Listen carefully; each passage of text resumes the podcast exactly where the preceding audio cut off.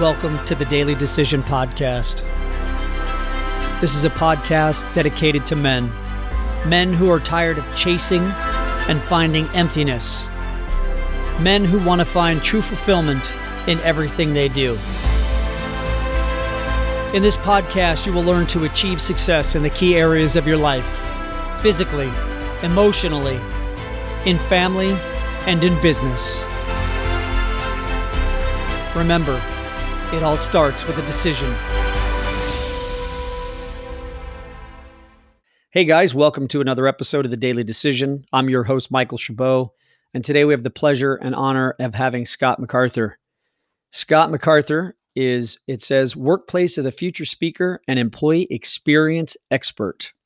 Scott is the embodiment of the so called gig economy. He has been involved in transformation programs in over 200 organizations globally, including Virgin, Amazon, KPMG, Mod, and NHS, and had successful careers as a scientist and academic, HR director, business consultant, non executive, and listen to this list, guys British Olympic bobsled team, Orkney Science Festival, and I'm going to mess this pronunciation, but it's Boroughmuir Rugby.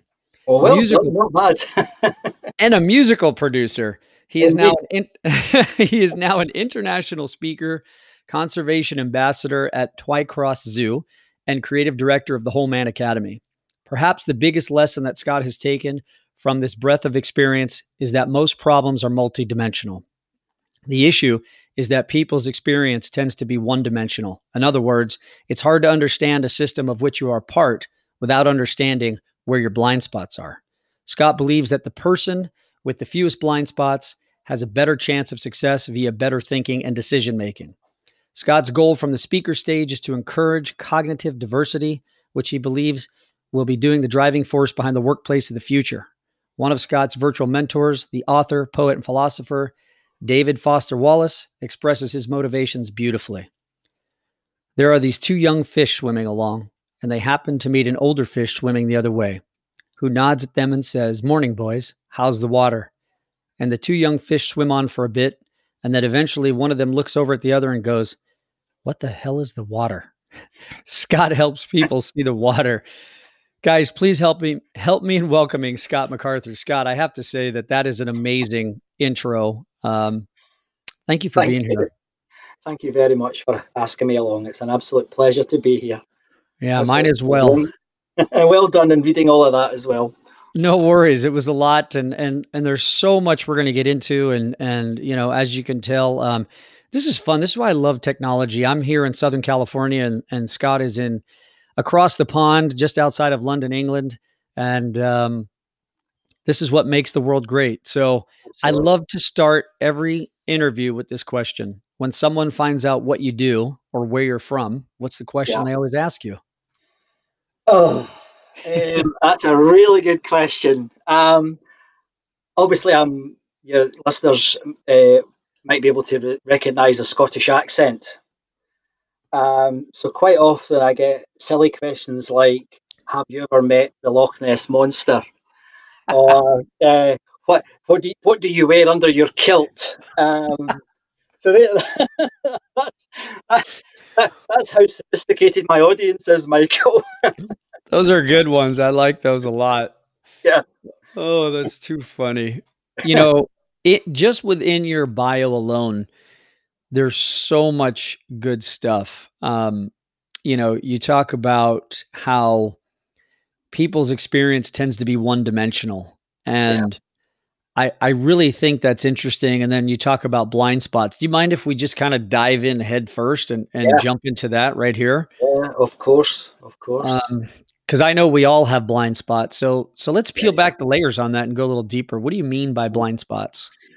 Um, well, one of the things that became clear to me, and I'm not pretending I always understood this, Michael. Um, uh, I was working um, as a an HR director following my scientific career, and then I jumped into consulting with one of the big consulting companies, KPMG. Um, that, that, then became Atos, which is a, a, large French company.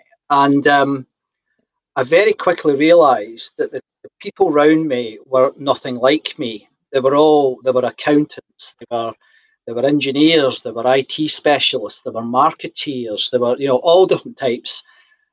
That started this journey, uh, me seeing that there were different ways of looking at things. Mm. But actually, what happened, I had what what, um, what I call a threshold moment.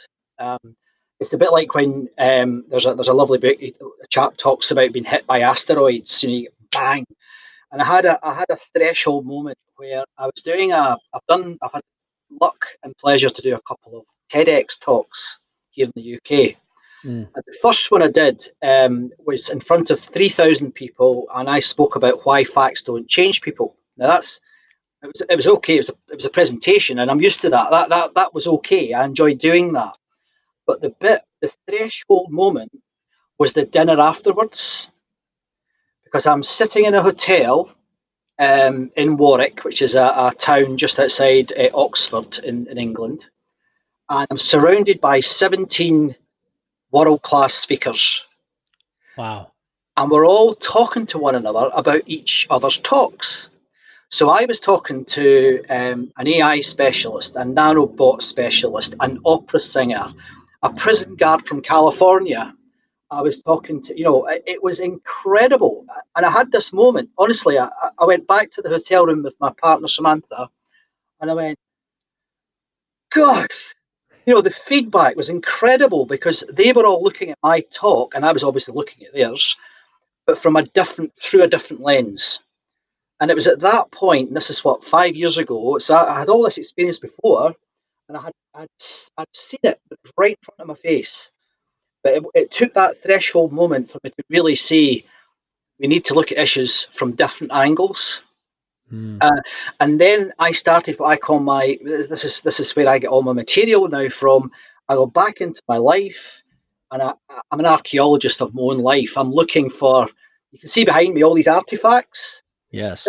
This, sorry, it's a podcast. Doesn't work too well pointing at things in a video, does it? But there's there's there's all sorts of things. There's clocks. There's figures. There's human specimens. There's hundreds of books. There's all sorts of stuff. And, and these are all artifacts I've gathered from my life. And now when I speak, I tell stories about all these artifacts. So I, I will look at the organisation or the individual from the perspective as an artist, or from the perspective as a scientist, or from the perspective of a, of a HR professional. So that's that's what I mean by you know cognitive diversity, and you never see it. Oh, oh well, that's not fair. You so rarely see it in organisations. I mean, I've worked in over 200, nearly 300 companies now, all over the world, and very few of them have any understanding of the value that cognitive diversity could bring to their organisations. In fact, they take it out of you, they recruit you, and then they put you in what they call an induction program. So they ram into you, and I use that word deliberately. If you're around in the 80s, you know what I'm talking about. They yeah. ram into you how it is to work there. They don't ask you what you think. It's it's it's odd. So I mm. think it's, it's low hanging fruit. It's low hanging fruit for organisations um, and for individuals just to see things from a different perspective. Yeah, that's that's great. So just yeah. for for you guys listening, mm. if you saw the the background where Scott is, it it definitely looks like an archaeologist's office or or room. He's got amazing photos, tons of books. He even has a skull. so you have an amazing journey. And I love that you talk about being an archaeologist because you worked at Edinburgh in the pathology department. Yeah, at Edinburgh did, College. Yeah, uh, Edinburgh University, one of the oldest yeah. universities in the world. Yeah, yeah. Yeah. That, that, was, um, I left um, university with a degree in uh, biology and psychology. Mm. Um, and then, like most scientists, I ended up working in a kilt maker shop for two years because I couldn't get a job. That's um, great. Uh, and one day I got a call, and I and I ended up working there for three and a half years. Um, and I studied um, uh, arthritis. Um, I studied Alzheimer's disease, and a little bit on uh, anthrax, and um, a little bit on the history of science. So I had quite a broad three and a half years working with a, a wonderful man who's just died, um, called Professor Dougal Gardner, who's an incredibly important man in my in my life. Um, mm. So yeah, that was that was what happened. Yeah, mm. great fun. So it's interesting. I would love not that I want our our discussion today to be about this, but with your background, I'm wondering what your feelings and thoughts are about COVID nineteen and what's going mm. on in the world right now. Um, that's a huge question, Michael. I know. I'm uh, sorry. Yeah, I, am not a, viro- a, vi- a virologist. Uh, yeah, virologist, as we would say, but um, I think it's exposed some things everywhere. Um, I think it's exposed the the difficulty that, that scientists have in communicating science. I think it's exposed governments all over the world um, for not not understanding the value of um, our frontline workers, our health workers, our, our retail workers, etc. So that's a more human thing. Um, mm. It's it's been a the thing that any any scientist will tell you. COVID was not a surprise. I mean, no one in the scientific community was surprised by COVID because it comes every ten years. It, it's not always COVID, but you know, there some there is there is always something happens every ten years, roughly. But I think what has surprised me has been the the, the reaction. Mm-hmm. You know, um, and I think some of it's been a pleasant surprise. You know, I think if you imagine the, the mortality rate, the number of people who die with COVID nineteen is approximately 0.3 percent. Yeah. If this had been another type of virus, like the SARS virus, if it had been communicable via the, the you know the, the, the sneezing and coughing, that's at sixty percent. Mm. Now you imagine what would have happened if it had been another type of virus. So yeah. I guess um, it, it, it might help us deal with things in the future. Um, yeah. It's terrible. I mean, it, just in the UK now, we've had enough people have died to fill a football stadium, you know, and it's um, it's awful. tough. Yeah, terrible, terrible. So I want to this is not on my list of questions, but it's a good transition from that. And I apologize, but I would love to get your opinion on this because I think, as bad as it is, mm-hmm. um, you know, as terrible it is as it is, I think that one of the things that this time in our history, not just as a country here in the U.S. or in the U.K., it, as as a world population, we're really realizing how many people can be controlled and live in fear. Oh yeah, yeah, definitely, right? without without a doubt. Yeah, without a doubt. And with your experience and I love that you said this as being an archaeologist of human beings, right? And mm-hmm. what are your feelings on fear, on you know ways to move past fear, deal with it? You know, one of the best books I ever read as a young man was it was called Fear, Feel the Fear and Do It Anyway. Mm-hmm. Now, obviously, what we're talking about here is a lot different. Yeah. Um, but I would again, I would just like to get your your take on your thoughts on fear and how to move past it because you're a guy who started out you were a scientist you know working at a college and now you speak for yeah. a living on stage yeah, that's some people's greatest fear uh, yes sometimes it's my greatest fear um, i it is covid is different to a lot of um, other examples of fear so for hmm. example mm. there have been and forgive me I, I won't mention names but there have been some very foolish statements made by people in the personal development world about uh, just sticking up to COVID, you know, just mm. being tough, you know, mm. being macho. Mm. Well, being macho doesn't protect you from a bullet. No. It doesn't matter how strong you are or how brave you are. If a bullet's coming at you and it hits you, you're dead. Um, so that's been irresponsible. And we've had some uh, quite well known TV personalities over this end of the, the world who have been deeply stupid um, mm and actually have killed people. They're not meant to kill people, but because of their stupidity, you know, I'm tough, so I'm out and I'm going to, I'm not giving in to this virus. Um, that is just deeply stupid. Yeah, I um, agree. So yeah, so that there, there is no, uh, there is no. But I think your question is deeper than that. I mean, I'm not. I, I, don't. I know that's not what you're asking me, but that, that I have. I have to say that because I, you can probably tell from my my voice, I, I get quite cross about this because I think mm. it's irresponsible. I think it's really irresponsible, and and taking responsibility. And I know this is one of your themes from your listening to your your podcast, and, and taking responsibility for things is really important. Yes. Yeah. So, uh, and I think that you know personally, I yep, I, I read the signs, I saw the media, I looked at the number of people dying, I took it very seriously. But am I scared? Yes, I am. Yeah, and, I, will I'll admit that. But I think um, in, in, classic, again, personal development language, you choose how you then deal with that fear. You know, you you can either internalize it, uh, and it can destroy you. You know that fear. Yes. And I, and I know from your experience with the, your unfortunate loss of your daughter that, that, that you went through that and you have a choice to make at that point. And, and I thought at the end of the podcast you did with Anthony from the Whole Man Academy, I was in tears, Michael, mm. listening to you guys talk about that because mm. it was a, it was an amazing example of how important it is to to take control and you have a choice. Yeah. I have a I have a very good friend who I've known for 30 years and um, 15 years ago he succumbed to, to alcoholism mm. and, and chronic smoking. And he basically destroyed his body. But he's been living in an oxygen tent ever since. Wow. He's still alive. His whole life has gone. He's lost his house, his job, his wife, everything he had. And he's now living in a terrible, small, um, call them council property, I don't know what you call them in the States, government owned like a block, you know, type mm. thing in an oxygen tent, completely isolated from from the rest of the world. That was his choice.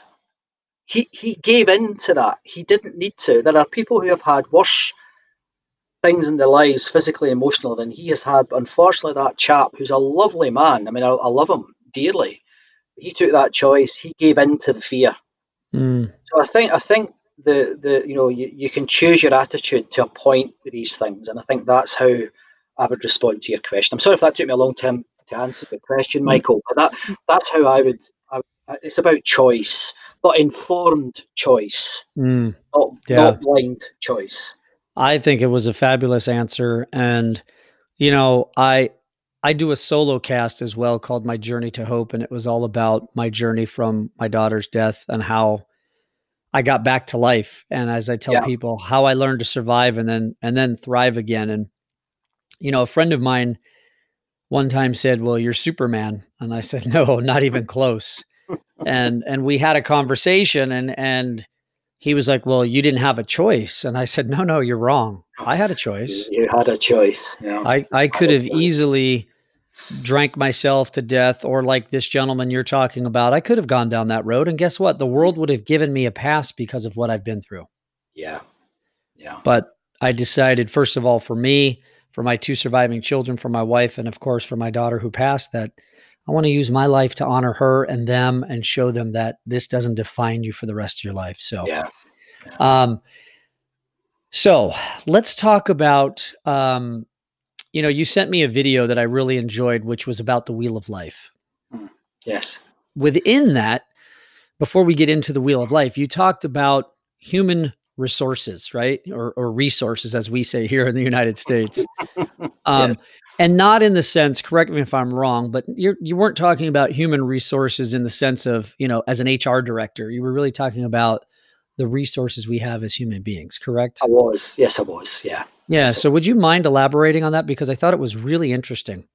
Um, I think the. I mean, one.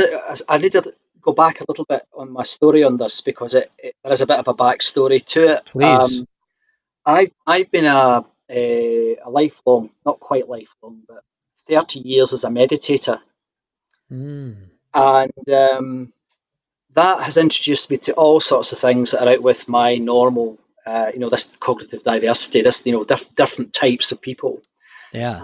I first came across the the idea of the wheel of life being linked to our internal resources in that context. Mm. So I, I, it was 30 years ago, and I was in a, a, city in Scotland called Glasgow, which I'm sure most people will have heard of. Yes, uh, and, it's, and, it's, true. It's an interesting city, and um, it it was interesting for a number of reasons because I had been brought up in a what we would call a working class family. Um, my uh, grandfather was in the navy. My grandmother uh, was a, a, a, kitchen maid. My other grandfather was a fisherman, and my other grand my grandmother was a was a cleaner. So that you know that mm. was that was where we where my, my family evolved from. And it, as I was growing up, I ended up going to what you guys call college, uh, university, um, purely by luck.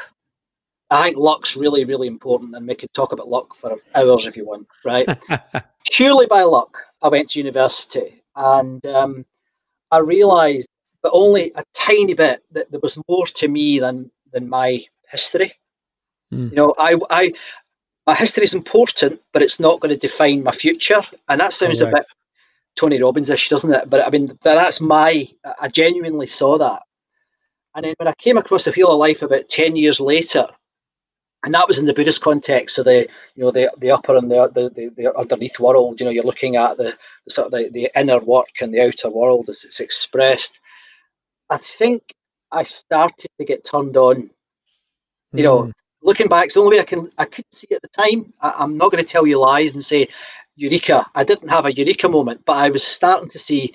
Wait a minute, I have to engage. I mean, I've got you know qualifications up to here, but I realised that that didn't matter. It maybe opened a door or it maybe captured me with something, but it opened up that world of continuous development and also across disciplines. Someone once said across the magisteria. You know, so mm. I'm very interested. I'm as interested in the development of Italian art as I am in the understanding of the uh, Jewish culture, or I am interested. You can see behind me, if you can see these books, there's books there about cell biology. There's books there about traveling across America. There's books that you know. I, I genuinely, genuinely look for all these different things, and then you find a hook. And usually for me, it's an individual. So you know, in biology, it would be Richard Dawkins or E.O. Wilson. In astrology, it would be you know Carl Sagan. In primates, it would be you know whoever you know. So I've got all these I call them my virtual mentors. As you said earlier, you talked about Wallace. He's one of mine, one of the greatest writers ever. Yeah. Who most folk don't even know who he is, but he, oh, what a writer. um, and I, I seek out these people. And then I absolutely, it, drives my other half mad. I forensically bring them into my world. You know, I, I, I can talk, literally, I could talk about Carl Sagan for 10 hours right now. I could do it off the top of my head. I could do the same about E.O. Wilson. I could do the same about, you know, Rush, or I could do the same about, you know, any, anything like that I can do because I, I really care about, when I find them, I really grab onto them and take mm. as much as I can from them. Does that, I love that. Does that answer, does that answer your question? Yes, it does. but, but that's yeah, true resource. It's the human, the real resource. Yeah. You know, it's not. It's not about all this nonsense companies. All right. So you sparked something for me that that I want to go to, which is meditation quickly. And it's not on my list. I apologize, but okay. I have discovered meditation in my journey since my daughter's passing. And okay. very quickly, I'll tell you that I just never in my life before that thought meditation was anything but, you know, something that you know hippies did right you know hippies yeah yeah yeah and then when i finally discovered it the person that helped me discover it she was like look you don't need fancy fingers or you know no. special music or candles burning like this is what you need to do and mm. i love meditation but i just i always love to ask people who are on that journey how did you how did it come to you and you know talk about some of the benefits that you've had with it um well again i need to go back a slight step um, Please. I, I, I, was very, very skeptical. Mm. I, I, thought it was up there with um, crystals and that sort of thing. You know, I thought I thought it was nonsense. Um, yeah. And in fact, 30 years ago when I started, there was very little scientific research. It was uh, it was in the domain of the of the the I'm doing inverted commas here, spiritual types, and I'm not. I mean, I'm a, I'm a evangelical atheist. Um, and um, so I I was at a, an event with us. It happened to be a Scottish chap called Jack Black, not the actor. there's, a, there's, a, Scottish one. And Jack, I mean, these days I'm not as a, a follower of Jack so much, um, but I was at one of his events and uh, he taught us a very, very simple meditation technique. Very, very simple. And the bit that, that hooked me, and I think this is to be I, I have to be persuaded, but I was in this meditative state that he'd asked us. There were a hundred of us in the room, and he, he, got us into this state. He asked us to open his, our eyes, and he said, "How long do you think you were in that state for?" And I was like, "Oh, five minutes." It was half an hour. Wow. And I was like, "Oh, that's a bit interesting."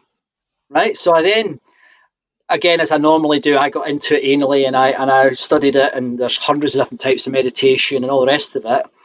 And probably five years after that experience, I came across a chap who uh, he introduced me to two things. He introduced me to the beat movement with Jack Kerouac, who's another one of my heroes, David Cassidy, and these guys.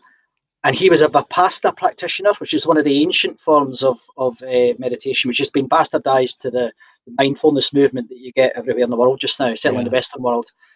And at that moment, I started to develop a daily practice. Um, and then over the, the, the, ensuing 20 years, I meditate every day, um, two or three times a day, actually. I do a, what they call a body scan in the morning, and then I do short meditative uh, moments. Did one just 10 minutes ago, um, 20 minutes ago, um, uh, listening to some music. Because I, I teach it now as part of my some of my work where I because um, I've got qualified in things now, but I, I I'll teach people to meditate to death metal, or to or yeah, because you can meditate to anything. Wow. Because uh, med- this is how it's it's it's poorly taught in in in, in the West because. It, we, we have all these bells and whistles, and you can probably see behind me somewhere. There's a prayer bell somewhere. Yeah, yeah. Uh, you know, but I, I, I teach people how to how to meditate in the Western environment. So you can you can meditate when you're reading, when you're listening to any any type of music, when you're making love, when you're on a bike, you can meditate when you're shopping, uh, and it's just understanding how to do it uh, and what what that you know how it can be done, and it's very very easy. And the feedback I get from my people is, I've stuck to it, Scott, because I'm not doing the ums and the ahs and the the smoke and the flame and all. It's not part of the Western culture, you know. So yeah. I think you have to. Like Alan Watts, who another one of my heroes, he he he brought. He was one of the first ever you heard Alan Watts. He's a, an incredible man, and he brought a lot of it to this this part of the, the world. Um, and I think he he talked a lot about using sound to meditate and using words to meditate, and, and I think I probably nicked that idea from him. I can't remember doing it, but I think I think I probably did. Um, but in terms of for me, I, I, can only speak from my own. I mean, I can speak from an academic perspective, but from my own experience, um, what's it taught me? Um, you know what it's like? It's a bit like I don't know if you ever smoked. Did you, have you ever smoked cigarettes? Uh, very little, but I've I got right. a lot of friends who are. I know what you're going to okay. say, but please share it. yeah, it, it's a bit like a smoking break, right? I get yeah. the same buzz from it now, and it's almost got to the point um, that I um, I can't go without it. You know, it's like there's a there's a fella uh, over in your neck of the called Sam Harris. I don't know if you know Sam. Uh, mm-hmm. a fantastic uh, neuroscientist and lifelong meditator, and he talks about you know how we can you know meditation can help you with your your emotional resonance and everything else. And I think that's probably true. But for me, it's a moment for myself. It's a moment to observe what's going on because it's just focused attention. That's all meditation is, um, and I and I enjoy that. And I and I think it's quite good fun. I get, I mean, I write poetry from it because if you're lying there in the meditative state and this weird stuff comes into your head, write it down, you know, and you've got a poem, you know, so it can be generative as well. So that's that's how I use it. Yeah, I think uh, first of all, for for all the guys listening who aren't meditating, you just heard it here. You can learn to meditate to death metal. Yeah, right? yeah, yeah. get cannibal, get some cannibal corpse on, and and you can you can you can learn to anything. It's about it's it's as simple as this. I can teach them now, right? Sit down, put on a piece of music that you like, and it doesn't matter if it's Brahms or Metallica. It doesn't matter, and listen to it. Just listen to it and the, the point of meditation is as soon as your brain goes away from the music, notice it and bring it back to the music.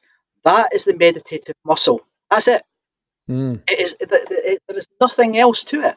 There's there's some research that was done in the states about people when they're making love.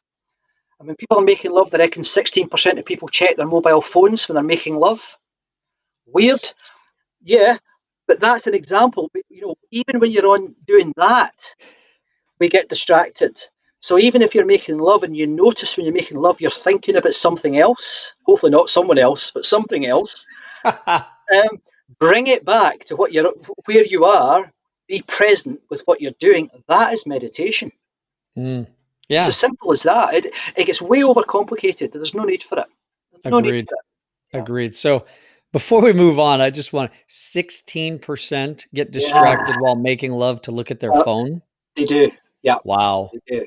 They do. That's terrible. just, it's just one study, so it's not it's not a fact, but it's certainly there is evidence that, that uh, when they asked people, it was a survey, and they asked people, and it was uh, sixteen percent. The fact that even one person's looking at their phone while Yeah. making love is is a problem. Unbelievable. yeah. Yeah. All right. Well, I'm glad we, you know, we didn't we didn't have that plan, but I'm glad we hit on meditation because it's helped Yeah. me tremendously. It, it has helped me so much. So I want to transition now to something I'm excited for you to talk about, which is the wheel of life, which Anthony and I touched on in our episode, but Yeah. I would really love for you to break it down. So I'm just going to shut up and listen. Yeah, this is a this is a tried and tested technique that is linked to meditation. Um, but what it does, it, it, it it's quite straightforward, and, I, and I'll I'll role play what I do when I do this from the stage. I say to the group, okay, get your notepad out, write down six things that are important to you. You don't have to share them with anybody else. You know, just write them down or think about them. Um, and I'll probably say to them, you know, everybody says certain things, so we're, we're autonomically, that, that means we're automatically programmed to say things like partner and family, and, you know, we are, and it always comes out your, you know, I, I actually did this in a high security prison in Scotland once, and I asked them, and you know what they said? Honesty, family, community, teamwork, right? Wow. These things, just I call that my Johnny Cash moment because it was literally 300 murderers and uh, rapists. I had to say murder at some point on your podcast, um, but it was. So anyway, back to the. So if you so you write them down and you see, be I call it radically honest, Mm, right? Don't give the BS that you think people think you should focus on, right? So people, you know, eh, eh, in the UK, they would write down things like uh, politics, European Union, all this sort of stuff. Rubbish, right? You've got to get them to think about what's really important to them. And if it was me, you could probably guess, it's you know education and learning. mm, It is my family. It is my health. mm. It is money. Yeah, and it is music. So there's some of mine, right? Ah. I'll then say, okay, guys, um, let's have a bit of a, a bit of fun with a metaphor here. Imagine these half a dozen, six points you've just thought about. They're all important to you. But imagine they're on the spokes of a wheel. And I, and I think if you look at that, that video I sent you, you can see I draw that on a, on a blackboard for them. Yes. And I get them to, and I say, in the middle, in the middle of the wheel, there's a zero. Go through each one and mark where you are on that wheel, that scale, on that spoke, zero or 10. Now, if you're at 10, you're probably mad. You know, you're probably just as bad at 10 as you are at zero, but let's have a go. So they go around it, and what I normally do is, and I did in that video, I role play it and I go around and I do, how am I feeling today? I have been doing that once a month for 25 years Wow. right? And it changes all the time. Um, some of the life coaches out there who have never done any work in their life, they're just professional coaches, they've never done it. I, I mean, I'm not a big fan, but they say, oh, they usually have crystals and they go, you know, you need to have balance. Well, I don't believe you do need to have balance. You need to have the appropriate focus. Yes. Yeah. Um, and what it does is, I mean, Anthony, Anthony and I, the other fellow you interviewed from the Whole Man Academy, we do this together in the gym.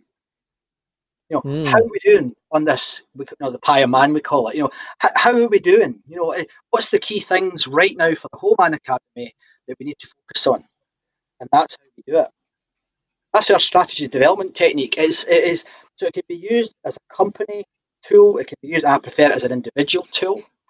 But it, it's fascinating though because the one finding that that it still surprises me. People tell themselves lies when they're filling in their own wheel of life Absolutely. and it's crazy. And I say to them, "Is that really the truth? Is that the absolute truth?" They go, "Yes," and I say, "Right, share it with me. If you, you know, give one and let's have a chat about it." And you can see them, you know, they don't want picked. They don't want me to interview them live because they know that I'll smell it. You know, I'll, I'll, I'll spot they're BSing, you know. They're thinking, oh, my, my, my husband might watch this and I've said sex isn't important or I've said, you know, drugs. And I, and I also get another thing I do, Michael, and I don't think I did it in that, I can't remember in that video, but I also ask them, what are your dark values? Mm. Everybody goes, because we, we never talk about the dark things, the dark side. This is where the yin and the yang, the, the, the original thinking behind the wheel comes in. Because actually, that's just as important because they are expressed in our behaviour. So it could be, um, you know, you're you're you know strongly driven by money, and it's too far. You know, it is everything to you, and that's a negative. It's important, absolutely, but if you are the type of person who needs that gratification from status or from sex, actually, sex is another one. It, it can be drugs. It can be all sorts of things. Mm-hmm. Everybody has them. I mean, people who say they don't have any are not telling the truth. Agreed. You know, they are not telling the truth. And and to get them to have that inner work, to think about it, what I've seen in my you know 25 years of doing this is it's a transformational process. I love that. Yeah. It, you know, while you were while you were speaking, I, I was brought to my own life because prior to my daughter's passing, I was a success and money chaser. It was everything to me. Status yeah. was everything to me. Mm-hmm. And when when I lost my daughter, I realized first of all, when you're a success chaser, and and we can talk a lot more about this, but when you're a success chaser, it's never enough. That's right. right? You always yeah. say to yourself, "I'll be happy when. I'll be happy when. When I when I hit this milestone or when I have this many zeros." And then you get there, and you're still unhappy. Absolutely. Right? absolutely. They call it the, the hedonic treadmill. Mm, I like know, that. You're always trying to keep up, you know, and and and you can never. It's why um, if you look at the lives of, of of like rock stars, pop stars, yeah, a lot of them who come from the this more working class background, when they get to the, the top, they can't cope because they're always looking for you know the next step. It's like that, you know, if you've seen that that Motley Crue uh, film where they're all, you know, poor guys who suddenly become mega famous, lots of girls, lots of drugs, lots of booze. And then the whole thing implodes. Mm. And and if you look at the history of music, right back to Johnson, you know, back in the twenties, right through to now, um, a lot of these kids die. They don't get to thirty because they can't. They keep trying to keep up, and they want. I'll just go up to coke, and I'll maybe, have, I'll maybe go to heroin, and then I'll maybe try crack. And I'll you know, and and they keep going because they, they, they, nobody's pulling them back to stop them, and that's why they call it the, the hedonic treadmill. And in Buddhism, um, which obviously is powerful in the meditative space, mm. they talk about satisfaction as being one of the you said earlier about fear, absolutely. But another driver is you can't. It's like quoting the Rolling Stones in the same breath as saying, yeah. you know, I can't get no satisfaction. Is actually a a, a, a Buddhist like statement. Mm. You're always trying to get over more, and more, and more, and more. And I think it takes some age, length of time. I think it takes wisdom to look and say, whoa, stop. Mm. And people who don't press the stop are often the ones that end up with terrible problems. And it doesn't matter how many zeros are, how senior they are. Um, it does no. not matter. It doesn't matter. Yeah, I, I, heard it said once like people become rock stars and they become famous actors because they say, well, when I have my name in lights, yeah. you know, people will love me then. They'll love me then. They'll love me then. Yeah. And it's never enough. And while you were talking, I was thinking it goes back to a theme that I talk about a lot because it was my own experience. I know why I was always feeling this way because I never did the work on myself. Yeah. yeah. You know, there's a guy he he's he's a Navy SEAL, U.S. retired Navy SEAL, David Goggins. I'm sure you've heard of him. I know him. Yes, I know him. Wrote an amazing book, and he's very over the top, but he has something that he calls the accountability mirror, and it goes back to yeah. what you were talking about: is looking in the mirror and being hundred percent honest with yourself. Yeah. About yeah. your shit. Pardon my language. Right. No, no, that that makes sense. That makes sense. And and so I think, and I would love to hear you talk more about it. And by the way, I'm loving this conversation, but I, I, think it's so it's so important to take a moment huh. and figure out like what am I lacking? Where what is missing inside? Why do I have this feeling? Because let's face it, right? The reason we're chasing money, success, women, drugs, hmm. alcohol, mm. is because we feel inferior inside. Yes. No, I, I agree, and uh, you even see it in the in the personal development world. I mean, I uh, I know a lot of people, uh, and I respect him for the work he's done with, with charity. Uh, Tony Robbins is a good example where he pushes people to be successful, mm. and I get that to a point, but there does become a point where that's not good.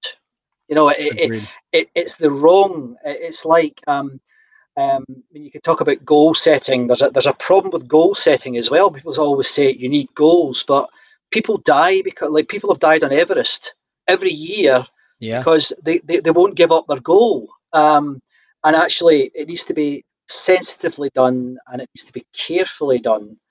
And I think that, and there isn't enough of that, um, certainly not in the UK. You know, there, there isn't enough um, of informed personal development. You know, personal development from people who have have had the jobs, have had the experiences, you know.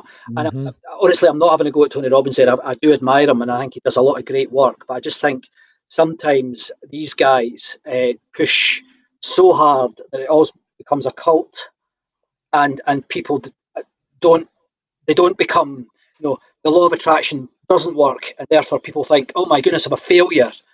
Well, that's not true but that, but they're almost programmed to think like that. And I think we need to be much more sensitive and gentle and careful about that type of thing. Yeah. Well, well, and it's because I think in a lot of ways, personal development has become a fad, right? Oh yeah, yeah, yeah. yeah. And you can't develop unless you go inside. yes. And do the hard work. Yeah. It's tough. You know, it's it tough. is. It is. Yeah. And and I, you know, it's funny through my transformation of losing my daughter to where I am today. I had a, I had an epiphany where I said, you know, she gave me such a gift. She really did. Yeah. And in some ways, you know, it's been a blessing for me as a husband, as a man, as a father, mm-hmm. because she forced me to do the work. Yeah. Right. To yeah. to go deep inside. And I love that you brought up, you know, personal development and goal setting. And you know, um, the law of attraction. You know, somebody that I follow, I love that he said, he goes, you know, look, you can do all the manifestation and law of attraction and meditation and vision boards. He said, but if you don't subscribe to the law of Goya, it's not going to happen. Yeah. and the law of Goya is get off your ass. yes. Yeah. Yeah. I've heard it before. Yeah. I, it, it is a, I'm not always great at it either. You know, I, I, I sometimes I get stuck in a thought you know. And I uh, I, I remember um, I was writing a book. I got a book deal with one of the big book companies, and mm. I wrote hundred and sixty thousand words, and didn't publish one of them because I didn't like it. Wow. You know, I had to find myself. I had to find my own words, and that sounds quite arsey. Sorry to swear, but it it does. It, it, I, I was almost like regurgitating twenty years of learning no, I wasn't copying, I wasn't plagiarizing, but I was when I read it, I went, "That's not me." Mm. if you read that book, you'd go, "That wasn't Scott." If you knew me and you read it, you'd go, "That's not Scott." So I said to my publisher, I said, "No, not ready. You know, mm. we need to think about this, and we're going to do it. We're going to do it, but you know, not ready yet. Let, let's come back to it, and we'll we'll do it properly." Um, and I think that was because I'm, I, oh, I hope I'm more aware of what's going on inside than I was. Yeah. I hope. I love that. Um, and I think that, you know, I was thinking about this is, is I think a lot of it is, and Anthony and I discussed this as well when, when I interviewed him, which is, you know, most of our programming that we get is up till we're about seven years old. But up until that point, right, we are doing the inner work. We are in touch with our hopes, our wants, our dreams, our desires, and then society yeah tells us how to think, who we should be, how to feel. Yeah.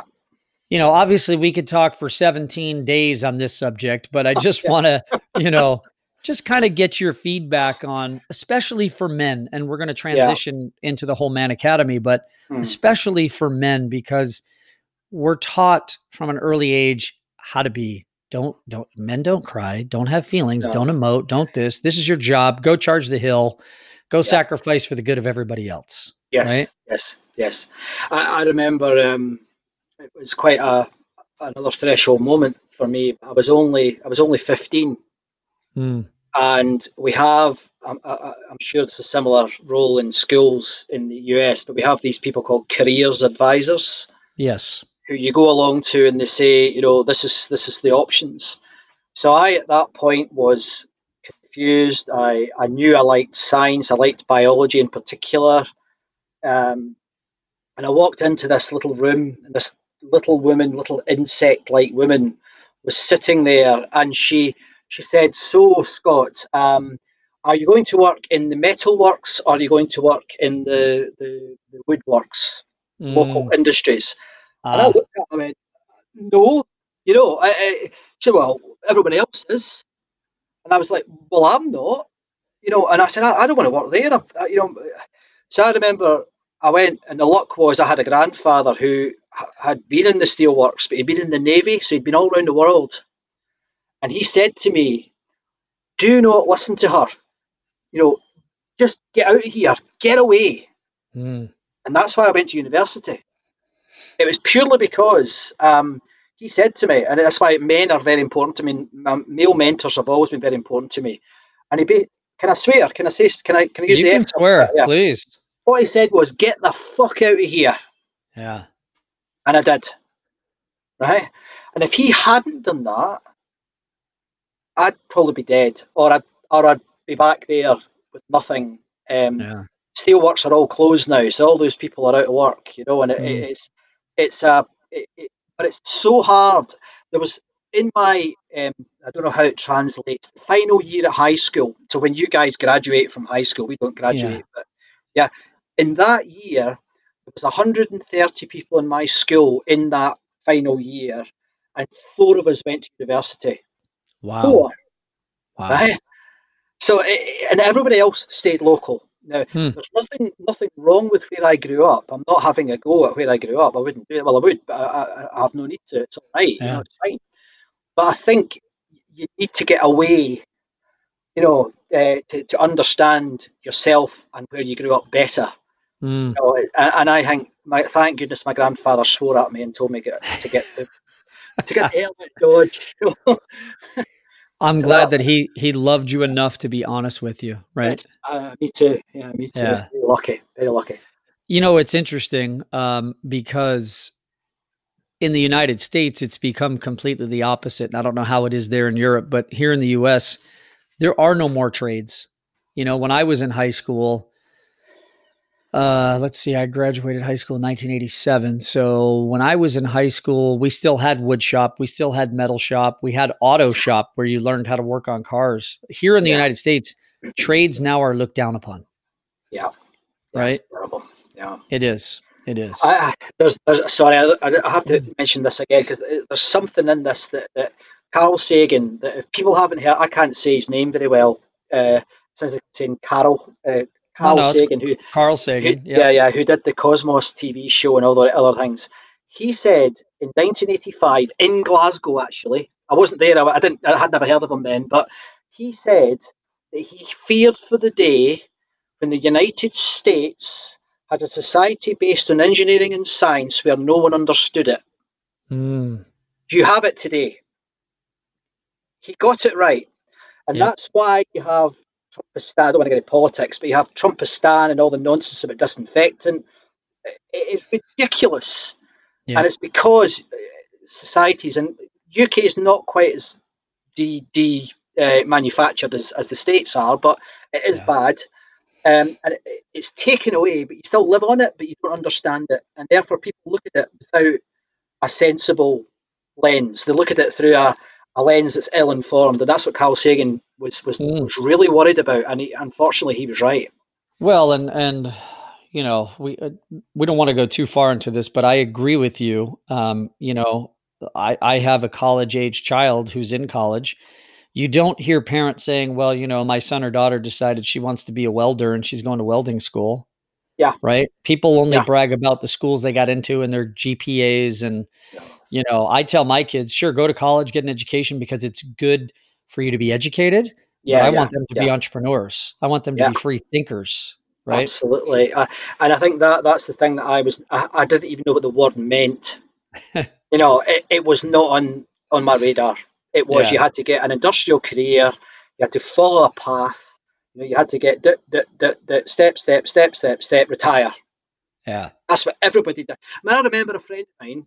Uh, I wouldn't name give him his name, but he'll know if he listens to this who I'm talking about. He joined the. He told me when he was 21, he was going into the police because it had a good pension.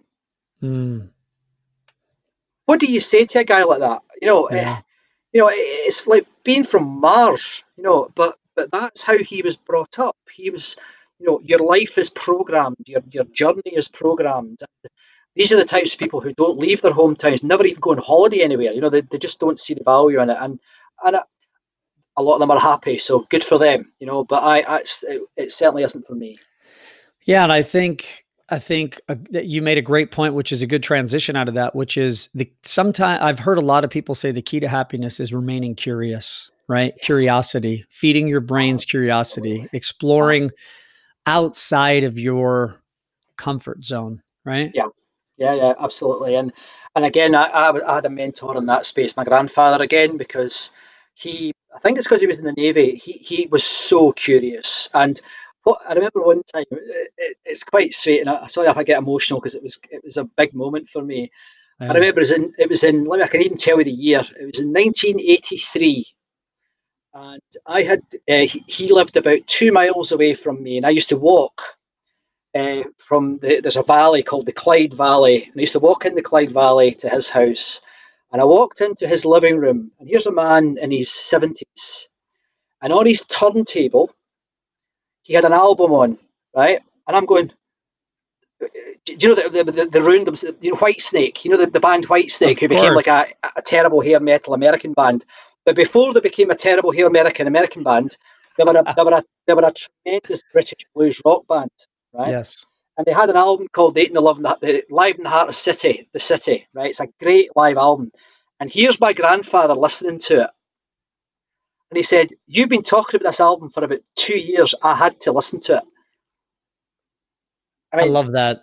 how could I fail not to become a curious person when my grandfather did that? You know, and of course that has led on. and Mm. I now do this with my kids. You know, Mm. I and, and I think my eldest son is 21 now, and um, I of course indoctrinated him with with music. You know, I, I just indoctrinated him. Um, but you know what the best bit was? It Mm. was when he started to invite me to his gigs, Mm, which I now go to gigs with him. Right? love that. I, I've always taken him to my gigs, so he's seen AC/DC, he's seen you know Pearl Jam, he's seen you know the bands I like. Right? Yeah. he's now pulling me to gigs that are his gigs, and I'm the oldest guy in the room, and I fucking love it. Absolutely. You know, and I think to me that that curiosity, and I mean, music's just a case study, isn't it? But but that was my grandfather. He taught me that. It was. Uh, I've never told anybody that story before. That's the first time I've ever told anybody that story. But it is it's absolutely true. Absolutely true. I love that story. And your Yeah. grandfather taught us all an amazing lesson, which is step out of what you know, what you like, and your comfort zone and be open to learning about other things, right? Absolutely. Yeah, absolutely. Regardless if he hated it or not, he opened himself up to it, to Yeah, I mean, he was a- experience. He was a Glenn Miller fan, so it really was quite a jump. Yeah. musically, but uh, yeah, yeah, it's fantastic. But that's such a that's such an amazing moment for all of us, especially as men, to Yeah. open our minds to be open to new experiences, new things. It, Yeah. it- uh, thank you for sharing that. That's a really great story. Thank All you. right. So before we run out of time, we have to talk about the Whole Man Academy. Yeah, yeah, yeah. So tell me first and foremost, just give my listeners who haven't heard my episode with Anthony, just give them, you know, the the quick 60 second pitch of what the Whole Man Academy is, and then let's talk about how you got involved. Okay, very simply, the Whole Man Academy was an idea uh, by a guy called Anthony and a guy called Matt to create a safe space, not in the, the, the safe space tech, the, the sort of way you hear it in some environments, but to create Yeah. an environment uh, for guys to come together to talk. Simple mm. as that. Um, yeah. That then, um, over the last 18 months, um, I, I, I, got to know Anthony about uh, two years ago. So I was part of it, you know, I was there when he was having the thoughts about it and what they were going to do. And of course, I'm a professional speaker, so he was always asking me, could I come and speak and all the rest of it. And I thought, oh, I quite like this. Um, and then we got talking about, you know, how we can bring, and of course, I was programming him, I guess, about cognitive diversity. Yeah. Uh, so you had, on the one hand, you had a BBC news editor. On the other hand, you had a, you know, a, a, a banker in full recovery who was now a personal fitness coach. That's not covering all the different aspects of the pie of man. So I said, mm. "Oh, I'll get involved," and Angie said, "Yeah, why not?" You know, so so that's how I got involved as a creative director. Um, so we, we, we quite, I think we're, we're lucky. Again, we've been lucky because we've got a group of guys now who, you know, you get me in the sort of scientific and uh, big business side of it. You've got uh, a guy called John who's looking at the sort of foundations of mental well mental well-being. Mm. Uh, got a guy called Robin, who's one of the top journalists in the UK, if not in the world. He publishes in the New York Times, etc. He's a, he's a top guy. Um, so we've got this lovely mix of, of cognitively different you know, intellect, intellects, sexualities, uh, families, all sorts of mixes in there, and I think it's a real powerful potential uh, as an idea. Um, yeah, delighted to be part of it. Absolutely delighted to be part of it. Well, what I love is it just goes back to really everything we've been talking about today, which is you know our programming as men, as young men, what we're told a man is supposed to be, how to act, what to do. Yeah. There's a lot of pressure. And listen, I'm not taking anything away from women because we love women. They're oh, amazing. Oh, yeah, yeah, yeah. Fantastic. But it's a lot of pressure being a man today. It's this, this. I mean, one of the, one of the things that I I had a I've got a problem with that I think we need to stand up to is the whole notion of what you might read in the media as toxic ma- masculinity. Yes. Now there is there is no doubt that toxic masculinity exists. You know, you just have to go to a football, what you guys call soccer. You go, you go to a football game, and you see, you know, toxic ma- masculinity. Not always, but you do often see it. But the issue is, um, if you label uh, a sex as toxic, it starts to take on that label. Absolutely. So actually, it's really damaging to to, to have these movements that are, are are rubbishing men, are you know saying that men are terrible and no, no, they're not. you know, no. we're not we're not perfect, but hey, guys, neither are women. No. You know, so you know, so it, it, it, it, for me certainly it was a reaction to that. You know, because mm. I I am I am you know in no way the perfect man. You know, I make tons of mistakes and I'm pretty useless at certain things. Um, just speak to Samantha; she'll tell you. Um, but um, you know, I think having that space to talk about, you know, this is how I feel about that.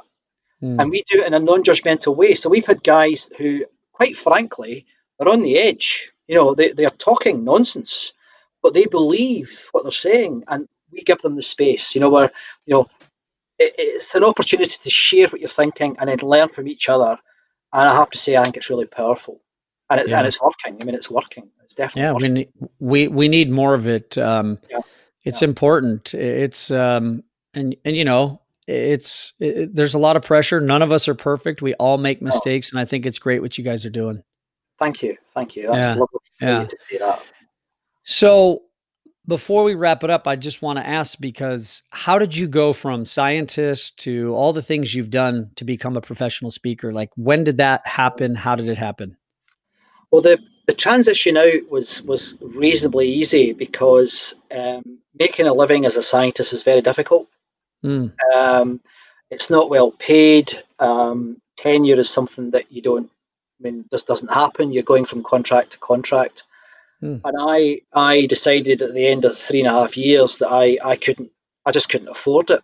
You know, um, it was it was very difficult. So I came out and I was a lost soul for you know 18 months. I, I didn't know what to do with myself. And to this day, I have moments where I think, was it the right decision? I think it was, but you know, I still miss that environment. Um, sure. Then, through some luck and some happenstance, um, I ended up going into a company who, uh, one of the big uh, utility companies here called British Gas. Um, they needed somebody in their what they called personnel department, which is the human resources department back then. Yep. Uh, someone who was new at it, and, and because I was new at it, I did. I was a, a decent medical statistician. I knew my, my data. I got the job, and it just developed from there, and that got me into. Uh, you know, ten years later, I was a, a HR director for a couple of major organisations. Mm. Then I started to see, um, I got bored with HR because it was a non evidence based profession, which for a scientist is difficult. You know, yes. it, it, um, I wasn't a good administrator. Uh, I didn't enjoy the legal aspects of it, so I thought I'm getting out of this. Um, then KPMG offered me a job uh, to run. Uh, well, that's that's a bold to go in to be senior in one of their their, their, their practices. Um, that got me into dozens of companies. I soon learned that I wasn't an HR guy anymore. I was more in transformation and technology. That developed, and then um, about nine, um, eight years ago, um, I was in charge of a, a, unit there, going all over the world. We were, we were making about 100 million pounds a year wow. for, for the business. Um, but I realised then I was, in effect, killing myself because I was working every hour God sent. I was traveling. I mean, quite literally, was one experience. I was working in Beijing. I worked in the Olympics in Beijing, oh. and I oh. was working in Beijing. And one day the phone rang, and it was my boss. His name is Andy, and he said, "Scott, I need you to come back to London to do a pitch to one of the telephone companies." I went, "Okay, when?" Now. So I had to get on a plane, fly from Beijing to London, writing the pitch in the air. I landed, got out the plane, into a car, got to the, the, the, the company, did the pitch, back to the airport and back to Beijing. Oh that would. Ha- that would happen to me every month. You know, I'd be I was I worked in uh, uh, Santa Monica for a while. I worked in um, Calabasas for a while, but I was always I was jumping around all over the all over the world. And I realised a friend of mine died, and I thought that's not happening to me. So mm. I hmm. came out. I gave up the corporate thing. I didn't want to do it anymore. I just said no, I'm not doing it anymore. Uh, came out and had a few years doing odds and ends of consulting and then about four years ago, um, somebody said to me, "Look, you're a great speaker. Why are you not speaking?" Yeah. And I was like, "Oh, right, okay." So I thought about it, had a chat with Samantha, and that's how I became a professional speaker. Um, and I absolutely love it. You yeah. know, it's it's a it's a privilege and a honor to be able to do it. Um, a bit more difficult at the moment. there aren't any, there isn't any work. but yeah, it is. It's a great. It's a great way to to get messages out there and hit big stages and big audiences and really make a difference. So yeah, that ticks the boxes for for me at the moment. I love that. You know, it's. I say this a lot. I always use the iceberg as a metaphor, and, and and your life and your career leading up to being a speaker is really that, right? You don't see all the work that's below the surface of the water. No, not at all. But I mean, I haven't mentioned it, but I'd just like to mention it. I've mentioned music quite a fair bit, and the story about the musical, right? Yeah. I you probably see there's albums all around me here. Yes. You, know, you can see like I've got albums on the wall all over the place here, right? And um, what happened was I used to keep all my concert tickets.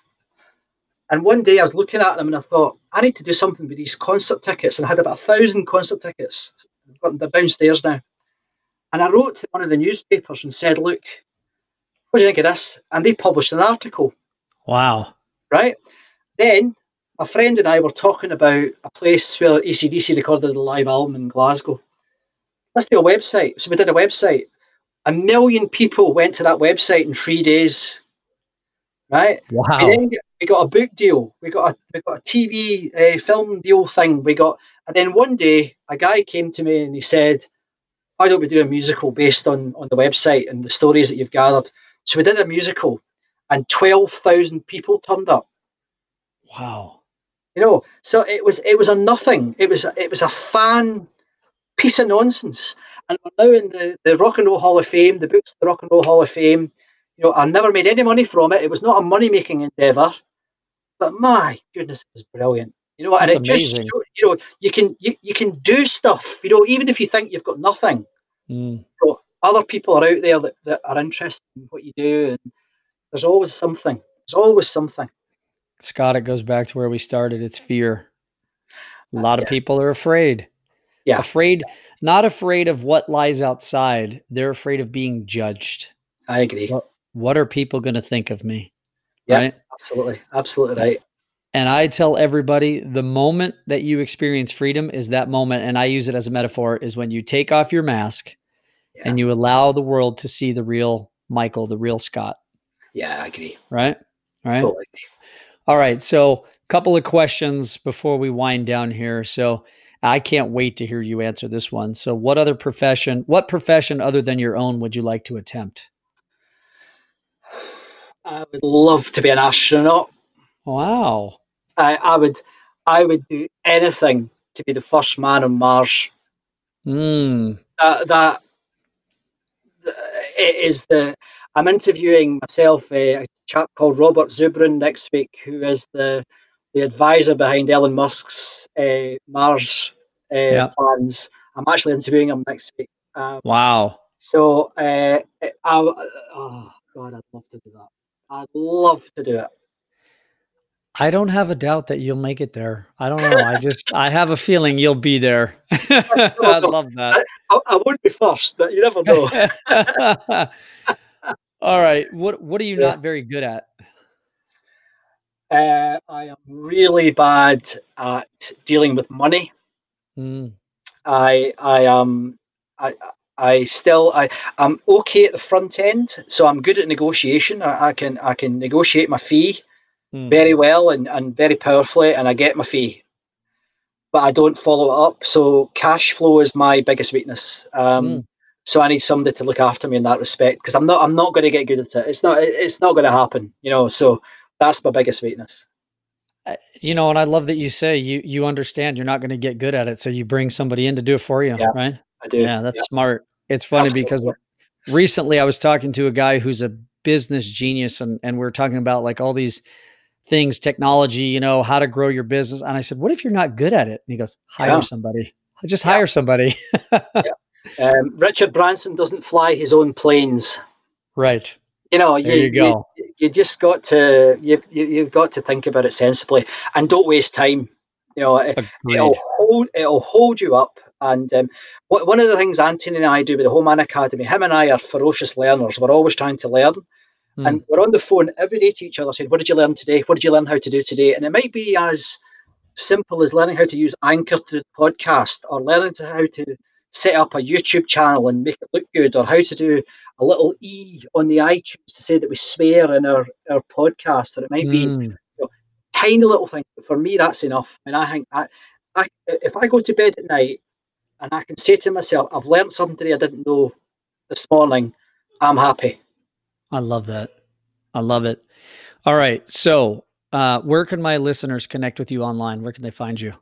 Um, I have a couple of places that it would be nice if they could have a look. Um, Yep. My uh, YouTube channel is uh, the Scott McArthur, The Workplace of the Future. Um, that is quite new, um, but um, you know I'm quite happy with how it's developing. And on there, I do lots and lots of videos. Little, I call them espresso shots. They're just little videos, like two, three minutes, with a lot of the things you've heard me talk about today. So little stories that maybe extend or go deeper, and you'll find out there why I've got a skull behind me.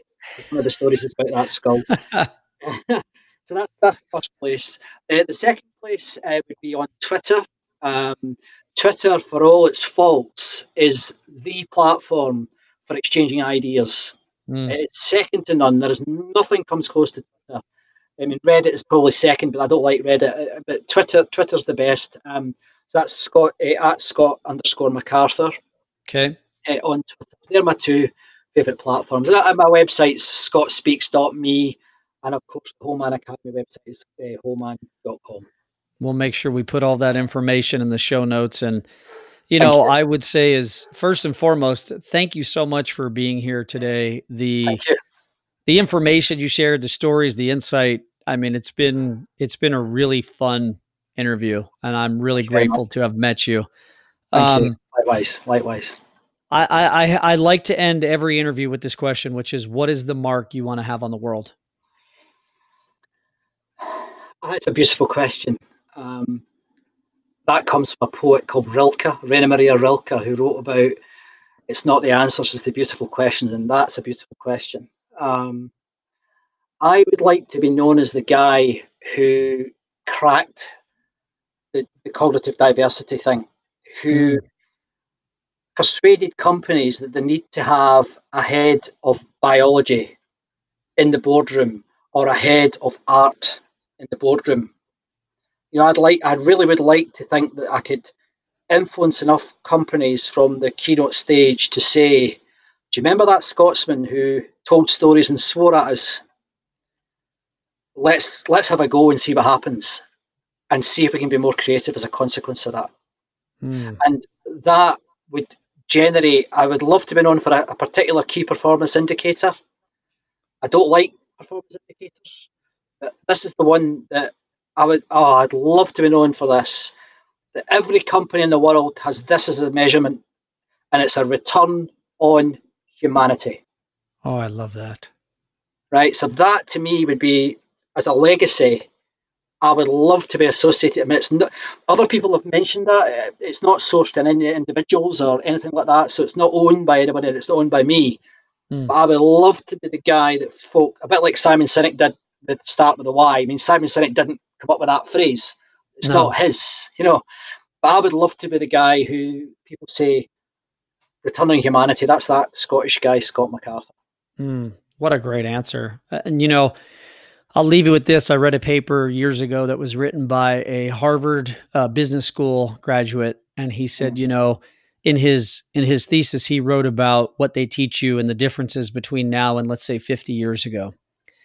And he said 50 years ago at Harvard Business School, they taught you how they groomed you to take over a corporation. And the most important thing was how can that corporation give back to the economy in which it runs, right? Yeah. And to that neighborhood and society. How can they better the area of where their business is?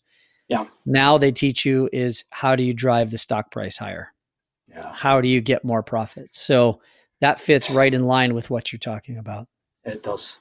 And it challenges it and it it really if when I when I work with chief executives, I say to them, you know, that's what I'd like you to think. There's another one I use as well, but I always say to them, you know, if you focus on that, you'll go to bed at night feeling better than you do at the moment. Mm, yeah.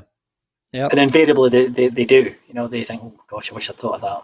Yeah, it's it's got to be. My buddy says it best. It's got to be people over profits. Oh, and, oh, every uh, time every time. I think we're I think we're seeing that now in the world today with, you know, we're we're going to go full circle. We started talking about COVID. I'm not going to get into it, but it comes back to what we're experiencing now as a society, as a planet is that what we realize is human beings, human relationships, human lives are the most important thing. Oh, but that, that, that I've got to say it now. That the other KPI, and I've only got two, the other KPI I got from a guy called Tristan Harris, who writes in the technology world. He's a he's a software engineer and programmer, and I've extended his idea, to, and it's this: whatever you're doing, whether it's at home or at work, it, it must be this. It must be time well spent. Mm. And I think if you have time well spent and return on humanity in your business, that will focus it on the right things, yeah. and that you know is about people. Yeah. It's about people. I love it.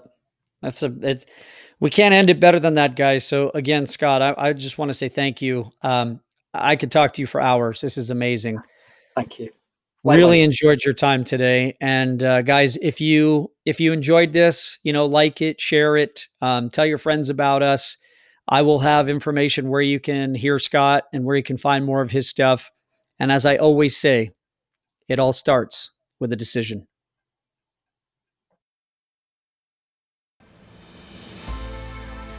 Thank you for joining us on another episode of The Daily Decision. If you like what you hear, please do us a favor share it, like it, subscribe to it, tell your friends about it, and remember, it all starts with a decision.